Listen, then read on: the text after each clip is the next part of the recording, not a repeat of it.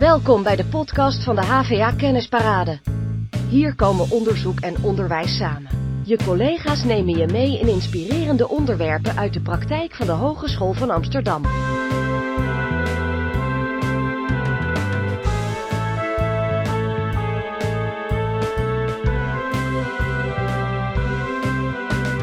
Hoe zorg je eigenlijk dat ontwerpen binnen een circulaire economie ook aansluiten bij de behoeften en mogelijkheden van mensen en samenleving? Het lectoraat Play and Civic Media doet hier onderzoek naar. Marlies Dinjes praat hierover met Wouter Meijs. Ja, Wouter, goedemorgen. Goedemorgen. Ik wilde eigenlijk meteen eventjes uh, in een voorbeeld duiken van een project uh, waar jullie mee bezig zijn geweest. Dat is het project in Amsterdam Schoon Schip. Uh, wat hebben jullie daar precies gedaan? Ja, nou, Schoon Schip is eigenlijk een, een wijk binnen, binnen Amsterdam of een community binnen Amsterdam in Amsterdam Noord. Ja. dat zijn eigenlijk een aantal huizen. Die hebben gezegd van nou, hè, wij zijn een community, we willen meer dan een, een wijkje of een buurtje binnen Amsterdam zijn. En we willen eigenlijk kijken naar hoe we bepaalde processen circulair kunnen inrichten. daarbij hebben ze gekeken naar allerlei processen. Maar ook naar de energievoorziening. Ja. Dus daarbij hebben ze gezegd van nou, hè, de energie, de meeste hu huishoudens, die, die halen dat gewoon van het, van het net af. En zij hebben gedacht, nou, misschien kunnen we wel zelfvoorzienend worden op de energievoorziening. en dat hebben ze niet individueel gedaan, maar ze hebben daar eigenlijk als collectief voor gekozen. Ja. Ze hebben dus hoe gaat dat in zijn werk? Ja, nou, uh, elk, uh, elke huis heeft zonnepanelen en een accu. En die zijn eigenlijk allemaal met elkaar verbonden door middel van een smart grid, noemen ze dat. Dus dat is een grid, een energie, energiegrid, waarop ze bij kunnen houden wie uh, wat opwekt, ja. opslaat, wat de status van de accu's is en hoeveel energie er eigenlijk in het systeem zit. Eigenlijk uh, hoe uh, het grote net van, van Stedin of Alliander dat, dat ook doet. Hebben maar dan in het klein? Hebben ze het in het klein nagebouwd. Of nagebouwd, het, een, een systeem gemaakt wat dat ook doet. En betekent dat dan dus ook dat ik kan zien hoeveel elektriciteit mijn buren gebruiken als ik daar woon? Ja, dus dat is een van de dingen die we eigenlijk heel erg onderzocht hebben. Dus we hebben niet heel erg naar de technologie gekeken. Uh, er zijn andere partijen uh, bij die dat heel goed kunnen. Die hebben ook dat, dat, dat grid gebouwd. Maar eigenlijk hebben wij gekeken naar wat zijn nou de waarden binnen zo'n project of binnen zo'n community. Uh, dus we hebben gekeken van hoe uh, werkt zo'n systeem. Nou, zo'n systeem werkt dus eigenlijk met gedecentraliseerde uh, informatiesystemen. in het Engels noemen ze dat ook wel digital ledger technologies. En wat bedoel je daarmee, gedecentraliseerd? Nou, uh, dat is eigenlijk dat het eigenaarschap niet bij één partij uh, uh, ligt van dat systeem. Maar eigenlijk is dat systeem opgebouwd uit een heleboel kleine modules die samen dat systeem vormen. Ehm, ja, een voorbeeld daarvan is bijvoorbeeld blockchain technology. Misschien heb je daar wel eens van gehoord.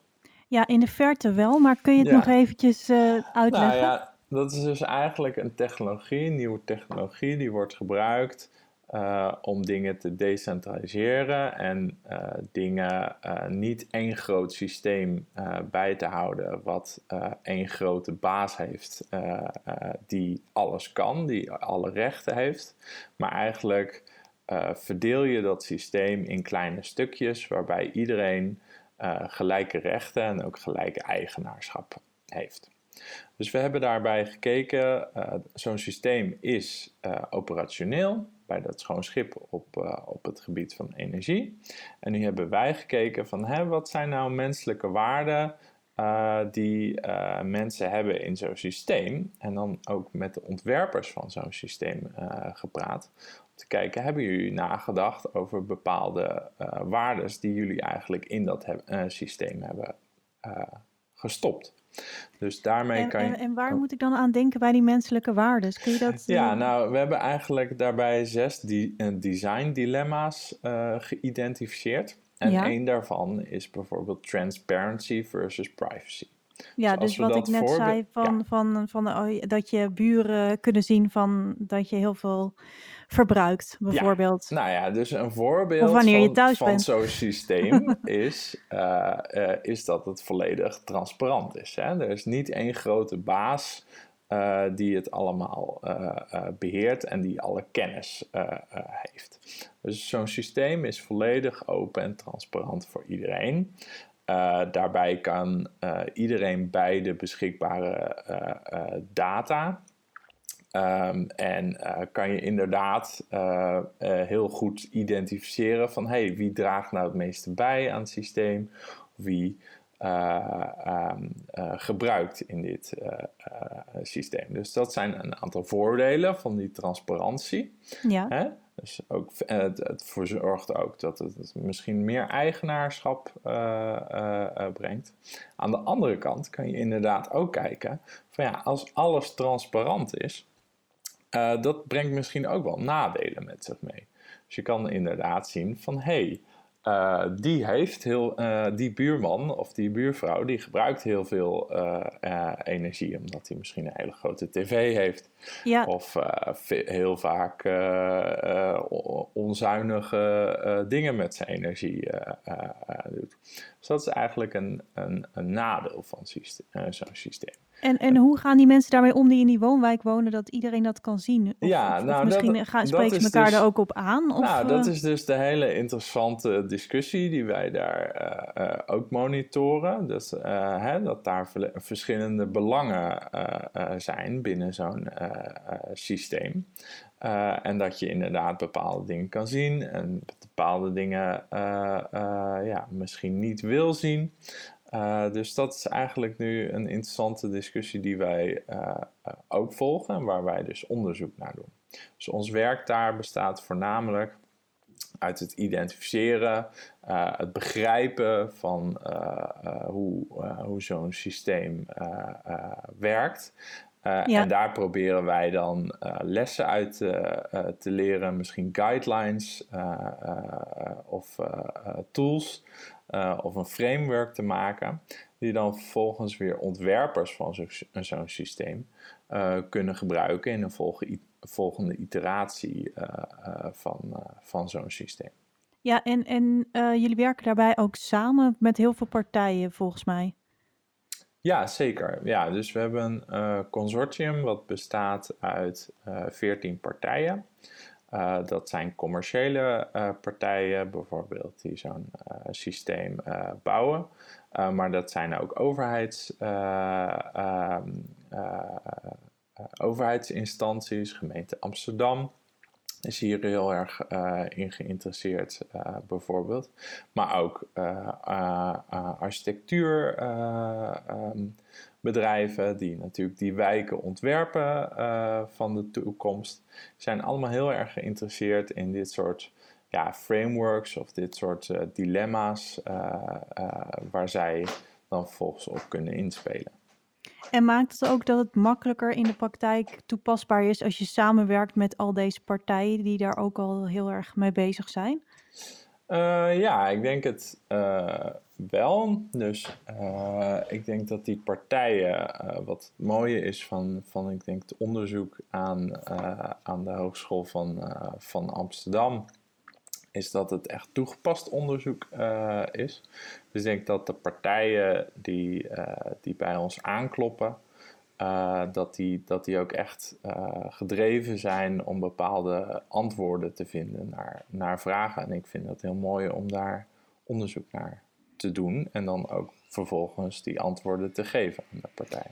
Ja, en, en is er ook een link met het onderwijs? Spelen studenten hier ook een rol in?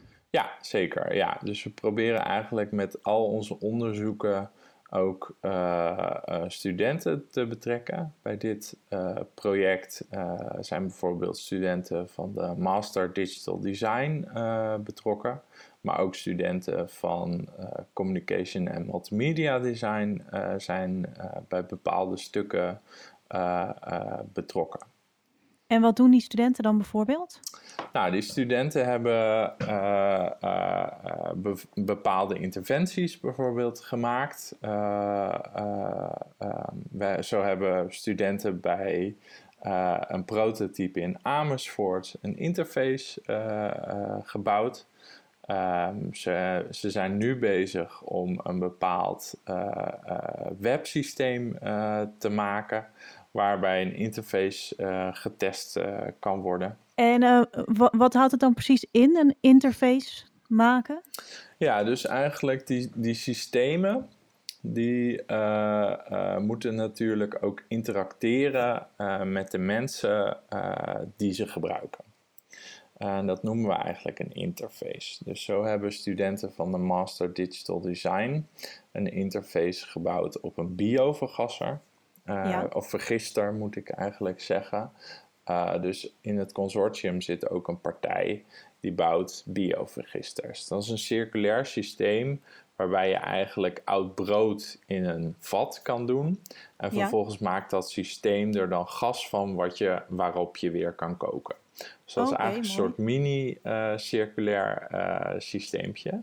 Maar een van de problemen uh, die zij hadden, is dat ze eigenlijk niet wisten hoeveel gas er in het vat uh, zat. Dus ze wisten eigenlijk niet of ze vijf minuten in, in vijf minuten een eitje konden koken. Of dat ze misschien wel een uur lang een stoofschotel uh, konden maken. En de studenten zijn daarmee aan de slag gegaan en hebben eigenlijk een interface gemaakt van ledstrips. Waarbij de bewoners op een hele makkelijke, intuïtieve manier konden zien hoeveel gas er nog in het vat uh, uh, zat en hoe snel dat leegliep. Ja, hoe zie jij de toekomst verder van circulair bouwen in Amsterdam? Goeie vraag. Ik vind uh, zelf dat circulair bouwen een heel mooi principe is. Um, ik denk dat er bepaalde voordelen zitten aan circulair bouwen. Um, maar ik denk ook dat er voornamelijk voordelen zitten in het circulair leven.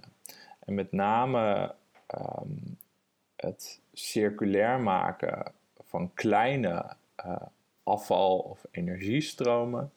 Uh, ik vind dat iets heel moois. Uh, ik denk ook dat het niet alleen beter is voor het milieu, bijvoorbeeld.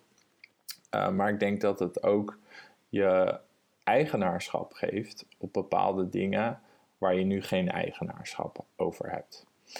Um, dus ja, ik hoop eigenlijk dat uh, circulair en uh, met name circulair op een manier waarop uh, waardes centraal staan.